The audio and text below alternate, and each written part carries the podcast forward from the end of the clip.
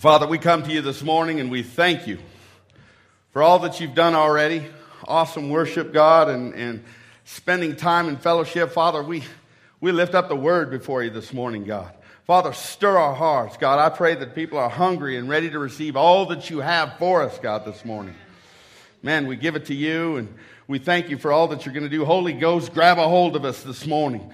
Flood this place, even, even in a greater measure this morning as your word goes forth. We thank you for it. In Jesus' name, amen. amen. Well, I want to, today I want to talk about authority.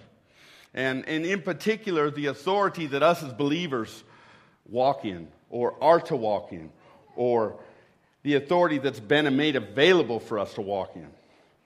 And it's, it's an awesome topic, and, and I love this, so let's just get right into it. We're going to start in Genesis we got to figure out where we lost it, and then we got to figure out how we got it, and, and then we got to look at how we walk in it. Genesis 1 26 says this Then God said, Let us make man in our image according to our likeness. Let them have dominion over the fish of the sea, over the birds of the air, over the cattle, over all the earth, over every creeping thing that creeps on the earth. God gave man dominion when he placed man on this earth and he created him over everything on this earth. You could say that God desired man to be his under ruler. You could say it that way. God created man to walk on this earth, to have dominion over things on this earth and to walk in authority on this earth.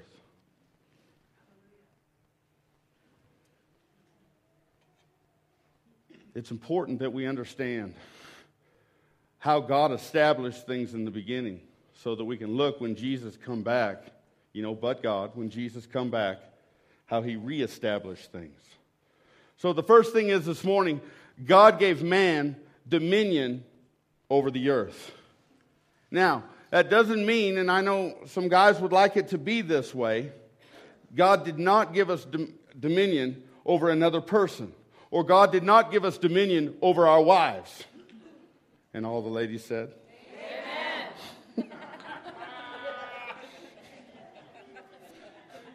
now, on the other hand, ladies, God did not give you dominion over your husbands. Now, I know, I know that a lot of people say, you know, and, and, my wife and I believe this, that the man is the head, but as my wife says, she's the neck what turns the head.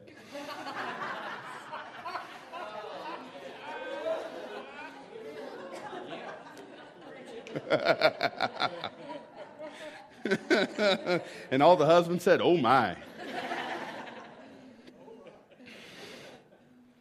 God gave us dominion over this earth when He created Adam. We're to be a people who, who, who walks in authority, who controls things that go on around us, and live a purposeful, meaningful life. And most importantly, God created us to worship Him. The next thing is so now that we've got that established, we're going to jump in and go to Genesis 3 6. And 3 6 says this So when the woman saw that the tree was good for food, that it was pleasant to the eyes, and a tree desirable to make one wise, she took of its fruit and ate. She also gave to her husband with her, and he ate. And at this point, this is what we call Adam commits treason or high treason.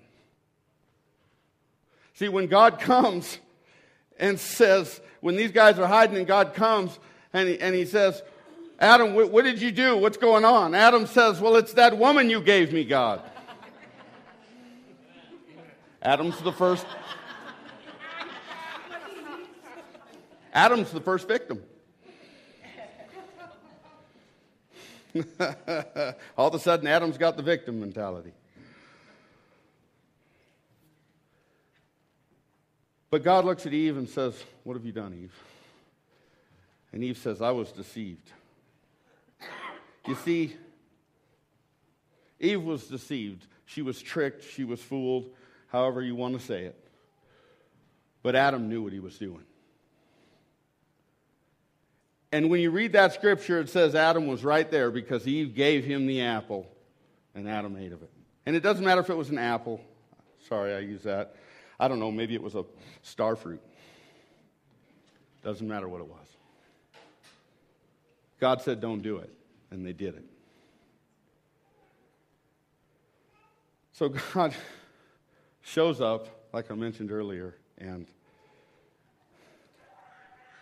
these guys run and they hide in fear. And, and God's like, What is going on? Why are you guys hiding in fear? You know me, I'm the one that created you. But you see, as we when we read the New Testament and, and, and Jesus opens things up to us, we understand that we're to be a people of faith. And Adam was supposed to be a person of faith as well. And the opposite of faith, as we know, is fear. And all of a sudden, when that dominion and that lordship was transferred from Adam to Satan, Adam went from faith to Satan's faith, which is fear.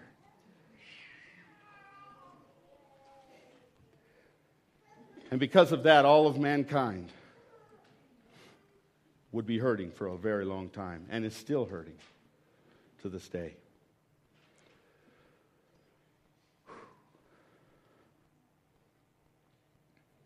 When I think about it, it boggles the mind. I mean, we were talking, I think the other day we were talking at Stan's house, you know. How can I be responsible for what someone did a long time ago, 6,000 years ago. Why am I responsible for that? The reason I'm responsible is because God gave Adam the keys to this, this earth. And Adam said, God, I don't believe you. I believe someone else, else and I'm going to serve him. And in doing so, Adam gave the keys to this earth to Satan. It was a sad time. And when that took place, the earth became cursed. And things started to happen that weren't of God and, and, and were horrible. All because of Adam's high treason. John, 1 John 5 18 through 19 says this We know that whoever is born of God does not sin, but he who has been born of God keeps himself, and the wicked one does not touch him we know that we are of God, and the whole world lies under the sway of the wicked one. It's the curse. You see, those people who don't know Jesus and haven't accepted Jesus as their Lord and Savior are under Satan's grip. They're under Satan's dominion. Ephesians 2 1 through 3 says this And if you, he made alive, who were dead in trespasses and sin, in which you once walked according to the course of this world, according to the prince of the power of air, the Spirit who now works in the sons of disobedience, among whom also we all once conducted ourselves in the lust of the flesh, fulfilling the desires of the flesh, of the mind, whereby nature, children of wrath, just as others. When we look at these two scriptures, we understand no God, no freedom.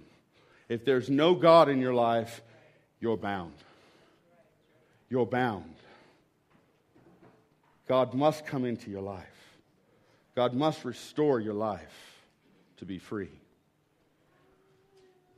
So it brings up the big question then, which I've kind of somewhat answered, gotten ahead of myself a little bit, and that's this Why did Jesus come? Why did he come? Why did Jesus come? Anytime we lack knowledge or wisdom, we go back to God's Word.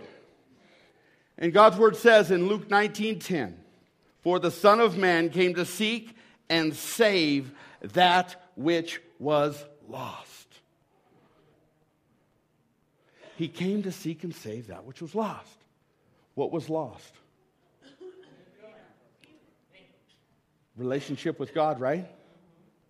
Authority, dominion, it was lost, right? He came to seek and save that which was lost. Genesis 3:15 says something very profound. Basically, it says this, I'm going to paraphrase it, gospel according to Bruce. God prophesied that even though Satan won this battle, there was one coming that was greater, that was going to take his authority and take him down. The Bible says there's one coming that's going to crush your head. And crush your head simply means a transfer of authority. Satan's going to lose his authority.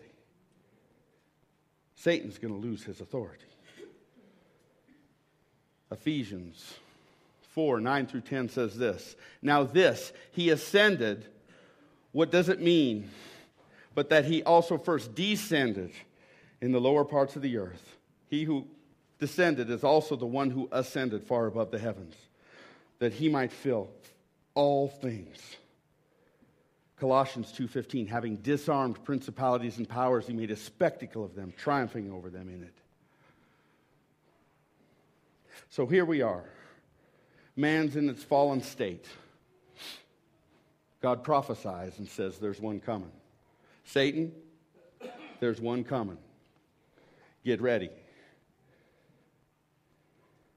But man's still in this fallen state. Man's hurting. Disease, sickness are rampant. The earth is slowly deteriorating. See, because, like we said last week, right, the Word of God holds everything up. The earth is slowly deteriorating, it's in a state of chaos. In Noah's day, man became so evil and couldn't be repaired except for six that God preserved on the ark. Perverseness was taking hold. And at times it was hard to find somebody who still believed and trusted and heard from God.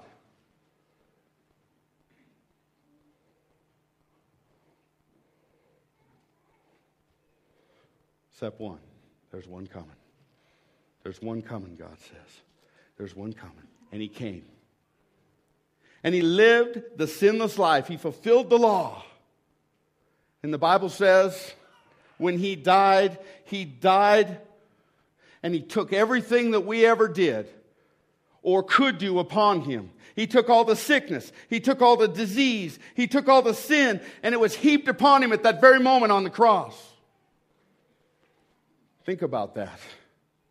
All my sin, all your sin, all, ever, all the millions and billions of people, all their sin was heaped upon him at one time. All the guilt and the shame and the despair was heaped on him at one time. But the Bible says that he descended and the grave couldn't hold him. Why couldn't the grave hold him? Because he lived a sinless life. He fulfilled the law. And the Bible says he went down and he grabbed a hold of Satan by the neck. And I'm paraphrasing again, gospel according to Bruce. He grabbed Satan by the nape of the neck and he dragged him around and he made a spectacle of him and he showed everything that was down there that Satan wasn't all that. That Jesus was the King of Kings and the Lord of Lords. That Jesus was the Lion of Judah. The Bible says he paraded him around, made a spectacle of him. Death, where is your sting? Jesus took it away. Revelations 1 17 through 18. And when I saw him, I fell at his feet as dead. But he laid his right hand on me, saying to me, Do not be afraid. I am the first and the last. I am he who lives and was dead, and behold, I am alive forevermore. Amen. And I have the keys to Hades and death, or hell and death, or death, hell, and the grave, or however you want to say it. Satan had a plan, but God's plan was bigger. Come on. Philippians 2 9 through 10. Therefore, God also has highly exalted him and given him the name which is above every name. That name's above sickness, that name's above cancer, that name is above arthritis, That name is above everything. That name is above pride. That name is above deceit. That name is above lying. That name is above everything. God put it under his feet. God put it under his feet. He conquered it. That at the name of Jesus, every knee should bow, and those in heaven, and those on earth, and those under the earth will bow. Will bow to the King of Kings and the Lord of Lords. Will bow to Jesus Christ. Everything will bow. Satan one day will bow his knee. Everything will bow. Everything will bow. And this is where we really start. Now that the foundation's laid, we have authority to proclaim the gospel.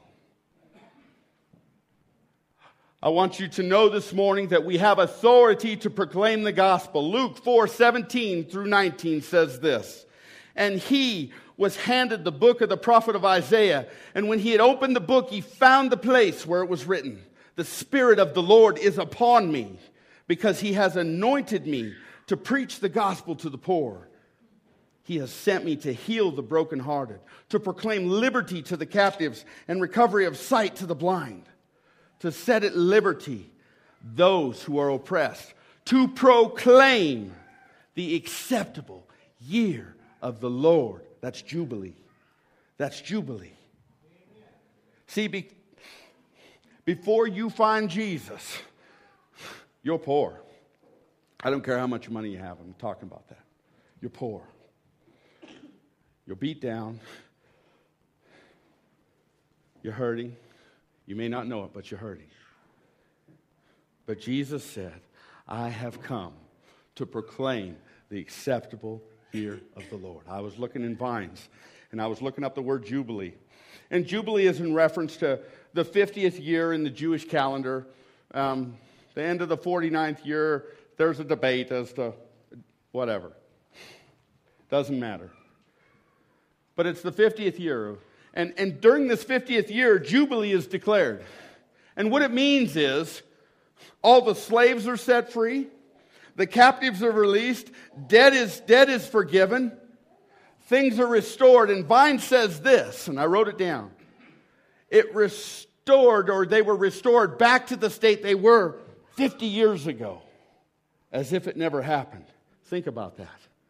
Jesus stands up and he says this He says, I am the fulfillment, I am Jubilee. You are no longer to be held captive. You are no longer to be bound by the debt that you owe. I took it for you, or I'm going to take it for you. See, Jesus is Jubilee. It's arrived. We get Jubilee every day. They only get it once every 50 years. We get it every day. We get it every minute. We get it every second.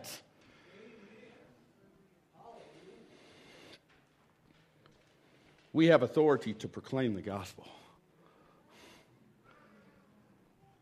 Jesus says, The Spirit of the Lord has become, come upon me because he has anointed me or given me the power to preach the gospel.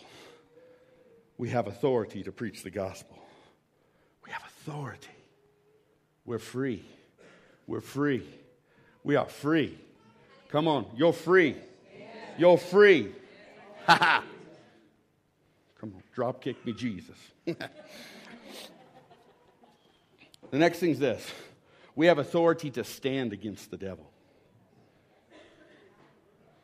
We have authority to stand against the devil. James 4 7. Therefore, submit to God, resist the devil, and he will flee.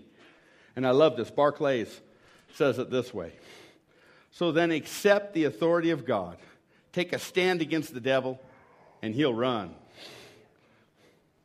He's not just going to flee, he's going to run. I love that. I love it. I love it.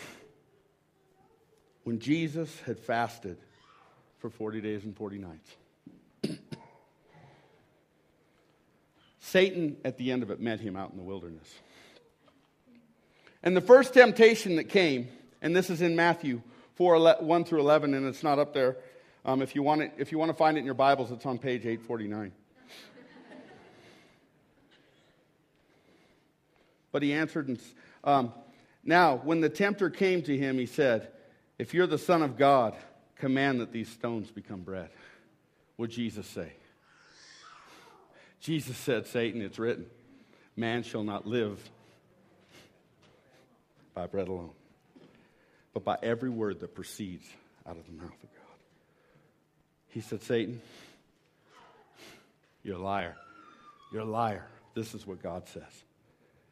Then we come to the next one. and he said to him, If you're the Son of God, throw yourself down, for it is written, He shall give the, his angels charge over you, and in their hands they shall bear you up, lest you dash your foot against the stone. And Jesus says, What? It's written. You shall not tempt the Lord your God. Satan's like, shoot. shoot. Oh for 2. Damn. All right. So Satan holds up and he's, he's got a big one this time. And again, the devil took him on a hike on an exceedingly high mountain and showed him all the kingdoms of the world and their glory. And he said to him, All these things I will give you if you will fall down and worship me. Then Jesus said to him, Away with you, Satan, for it is written, You shall, not, you shall worship the Lord your God, and him only shall you serve. And then the devil left him. And then the angels came and ministered. We have authority over the devil. It's written. We have authority over the devil. It's written. Man, think about what Jesus just did in that temptation. You ever thought about that temptation? Jesus knows what he's going to go through. And we know that he knows it because of the Garden of Gethsemane. He's like, God, if you take this thing from me, I don't want to deal with it. If you can. He knows. And obviously, Satan has all of it to give him, or it wouldn't have been a temptation. Think about that.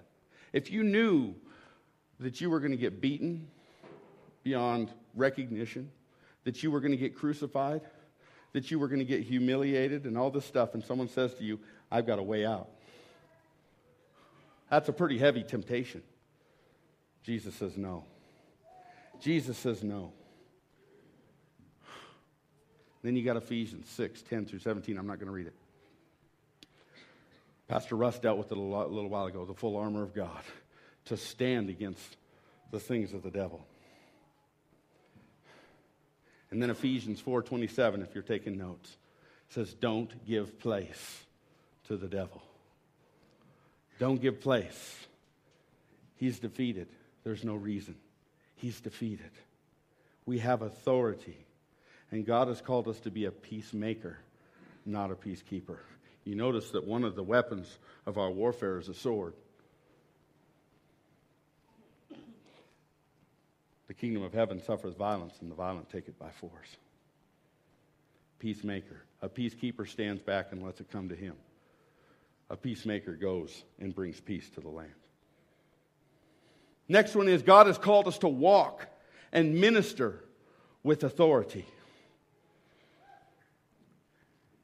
And actually, I'm, I'm not going to go to the verse yet. I want to start in Matthew 16, 13 through 19.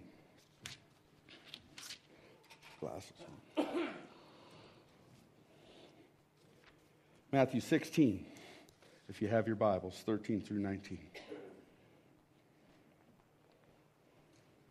And again, that's on page 863.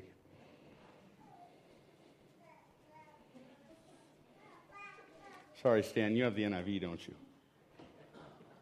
I'm just kidding. I got to give Stan, the holy man, a hard time.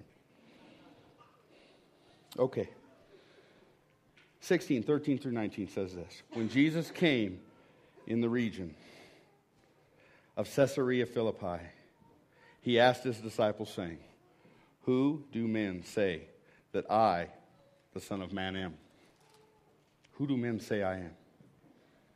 So they said, Some say John the Baptist, some say Elijah, and others Jeremiah, or one of the prophets.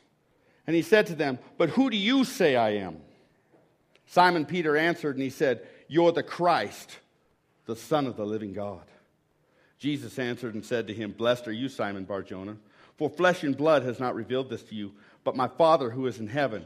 And I also pray that you are Peter, and on this rock I will build my church, and the gates of hell or Hades shall not prevail against it. And I will give you the keys to the kingdom of heaven, and whatever you bind on earth will be bound in heaven, and whatever you loose on earth will be loosed in heaven. So, did he say Peter was the rock? Some people say that. I say no. Peter said, You're the Christ, the Son of the living God. And Jesus said, Peter, the Spirit told you that, and upon the revelation of that, I'm going to build my church. See, we call him Jesus Christ. Jesus is his name. Christ is who he is. Christ is not his name. Jesus is his name. Christ is who he is. And what is Christ? The anointed one. The anointed one. So Jesus is the anointed one who goes around healing all those who are oppressed. Right? That's what it says. That would be Acts 10:38. He's the anointed one. Peter, you grabbed a hold of something huge. You get it. I'm the anointed one. And what does the Bible say the anointing is? The anointing is really, and I'm going to paraphrase again, gospel according to Bruce, is that power that flows through us from God. And the Bible says that the anointing removes the burdens and destroys the yokes. Man, the yokes that are hanging over you and your family that have been hanging over you for years, those, those family curses and things that, that have been going through your family. I knew a guy that I used to work with in Boeing. And he said to me, he said, My great grandfather died at age 50 with a heart attack. He said, My grandfather died at the age 50 with a heart attack. I'm, I'm not joking. He said, My dad died at age 50 of a heart attack. And he looked me in the face and he said, And I'm going to die at 50 of a heart attack. He's not 50 yet. I'm waiting. I'm waiting. But look, it's a yoke that's hanging around his family's neck. It's a curse that's hanging around that family and holding it down. And it might be other things. I don't know you or I don't know the history of your family, and I don't know all the things that go on in your family, but I guarantee you there are things that have been passed down from generation to generation to generation to generation, and you don't have to live in that anymore. The anointing of God is here to remove the yoke. The Bible says actually destroy it. Think about that. That's like that's like putting something on the ground, like a piece of glass on the, you know, setting it down there and taking a big sledgehammer and smashing it into little pieces destroy it so it can't be repaired again. The anointing and the power of God is here to deliver you and deliver your family from those curses that have been pulling you down. Whew. God is a good God. And those burdens which you're carrying around with you day after day after day, you don't have to live with those anymore. Satan will tell you you do, but he's a liar. And we don't have to be afraid of him either. The Bible says he goes around like a roaring lion, consuming whom he may. Jesus is the lion of Judah. Satan is not the lion. He makes himself sound like one. That's like me. That's like me putting a big microphone on my daughter's car, making it sound like a semi driving around. It's going to hurt if I hit you, but if I hit you with the semi, it's really going to hurt. Just doesn't have as much power. Probably roadkill with the semi. Don't be roadkill in the South. Some of you will get that later. Just put it in your pocket, save it for later, pull it out later.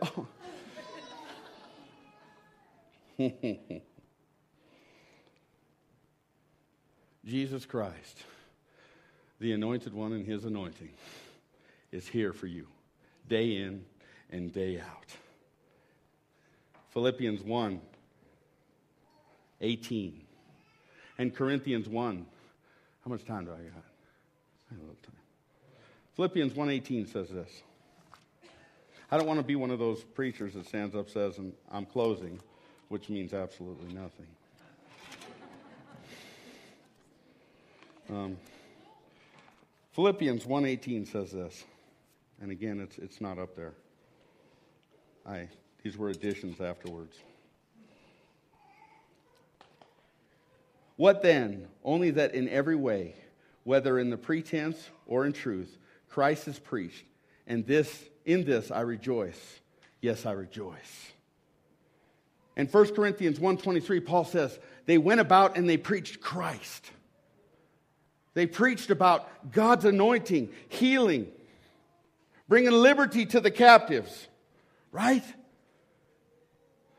Healing the brokenhearted, recovery of sight to the blind, man, fixing up the oppressed. That's what he did. He's the anointed one. Mm. God is the anointed one. Several years ago, my daughter, my oldest daughter, Alicia, we were getting ready to go to bed. And she had been sick. And she had bumps all over her neck. And um, all sorts of stuff was going on with her. And, and, for those of you who don't know, my wife, her hotness is, is a nurse.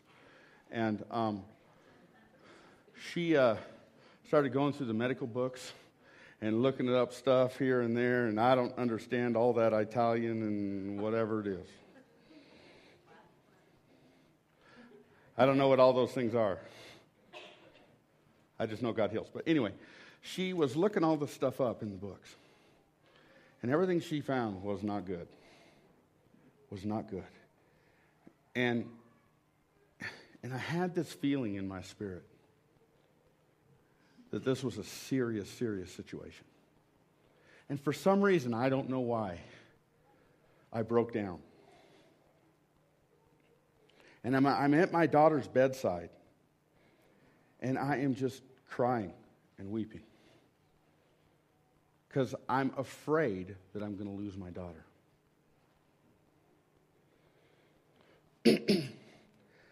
How many of you know that it's good to have friends? Huh? It's good to have those people to lift your arms up when you need it. I called a, I called, I called a really close buddy of mine, Keith Kippen, and he's actually my mentor. Called him up and I said, Keith, this is what's going on. I said, I can't, I can't stop crying. I just can't stop. And Keith started speaking the Word of God to me. We started going through Scripture after Scripture after Scripture after Scripture. And pretty soon, my faith started to rise up. And that fear was starting to get pushed down. And we kept going, scripture after scripture. And then pretty soon, something clicked. I hung up the phone. I walked into that bedroom, laid my hands on my daughter, and took authority over whatever that was. My daughter was healed. My youngest daughter. I remember one night, why do things always happen in the night? I remember one night, death and darkness must have something in common. I don't know. So I'm, we're there again, and all of a sudden, I mean, she is just crying out in pain. She's all buckled over and crying out in pain. And again, you know, those emotions, this is your kid. You know, just think how Jesus feels when you're in pain. It, it must be at an even greater level. So she's all buckled over and she's hurting. And we threw her in the car and we start driving to the hospital. And uh, something just hit me again. And my wife and I started laying hands on her and praying the Word of God over her and speaking the Word of God over her and declaring the stripes of Jesus and the blood of Jesus over her life by the time we got to the parking lot, she was, she was totally restored. She was fine. Why am I telling you this? I'm telling you this we're coming to the end times. This thing's just about done. And the Bible says that there's going to be one last revival that takes place. And that last revival, in order for that to really take place, God needs a people who will hunger and will thirst after him, a people who will get on their knees and pray, a people who will seek his face, a people who will allow themselves to walk in the anointing and the power of God. Not because they're anything special, but because God flows through them. See, you can posi- you position yourself in a place where you're hearing the word of God and God flows through you.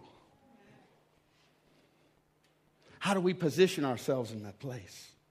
We spend time in the word. We spend time in prayer. We spend time seeking God's face. Jesus said, The things I did, and greater you'll do. Now, you can take that verse however you want. But what that verse tells me is God's expecting miracles to flow through us. God's expecting the anointing to flow through us. See, there are some churches that, or I'm, I'm not going to go there, but there are some people who will say that all of that died away with the apostles. Can you imagine? Think about this being in line, waiting for your healing standing there in front of John, the last apostle, waiting to get in line, and all of a sudden John drops dead. You're like, what? I missed it by two people? Are you kidding me? as long as people are hurting, as long as people are in despair, we need the anointing. We need the power of God, and it needs to be demonstrated. People's lives need to be changed. See, the anointing is not for you, it's for you to minister to other people. Come on now. I don't want to get started over again. Actually, I want that one.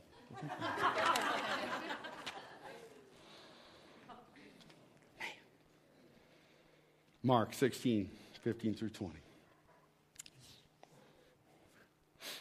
And he said to them, Go into all the world and preach the gospel to every creature.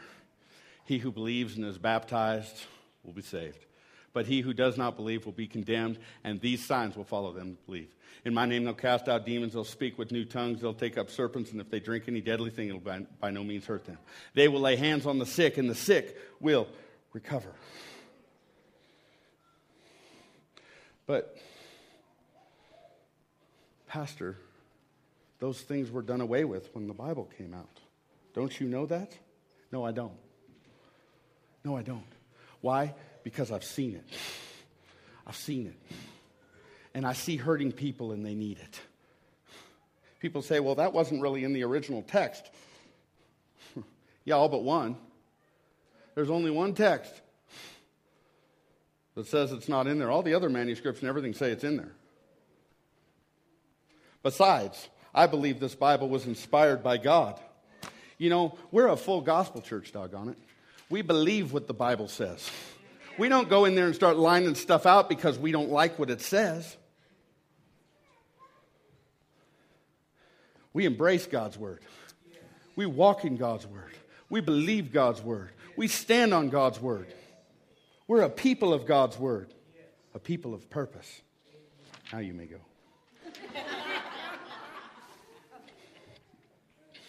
Second Corinthians 5.20 says this, and I'm, I'm just about done. The band wants to come up. I'm rolling this down, which means it does in this case. Being a children's guy, I honor our children's workers in being done on time, and I believe God honors that too. Because if the glory of God falls in this place, the Shekinah glory falls in this place, and we're all sucking dirt on the ground, the children will be too. So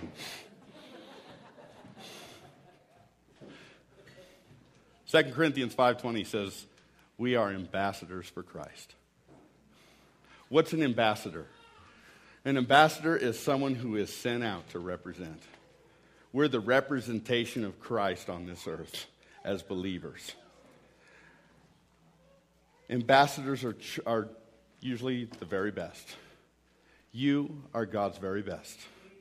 God is sending you out to be His ambassador,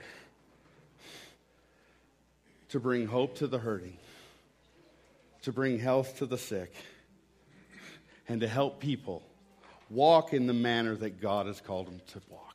We are no longer bound by the curse. We are no longer bound by Satan's dominion. That dude has been defeated. That dude has been made a mockery of. And because of Jesus, we sit with Jesus up on high and we rule and we reign again with Christ. I'm not saying you're a God, so don't go there. The moment you start thinking you're God, put on your very finest suit and go walk on the pool. God loves you. God cares about you. God cares about every little hurt and every little thing in your life.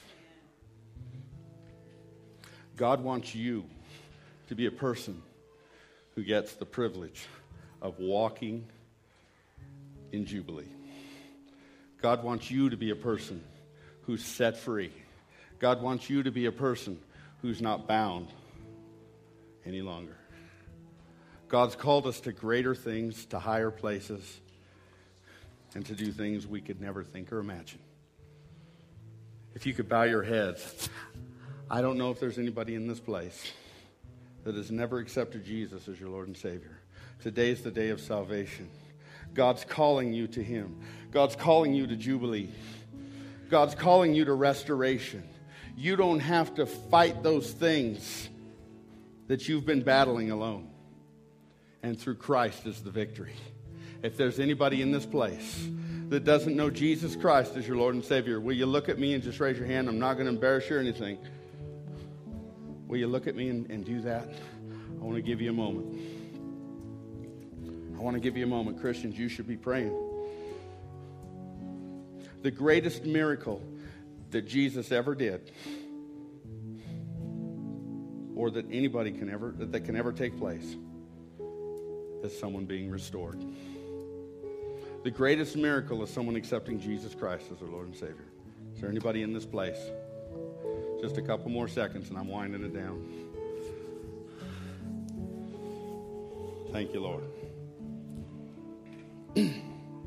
awesome. Well, I, I, I do believe there is, but if that's you or you've walked away from God, all you have to do is get on your knees and say, God, accept me. Believe in your heart and confess with your mouth that God raised Jesus from the dead, and you will be saved. I encourage you, if you do that, Maybe you didn't want to do it here because you're embarrassed, but if you do that, man, let somebody know. We want to come alongside you, encourage you, and help build you up. Amen? Awesome.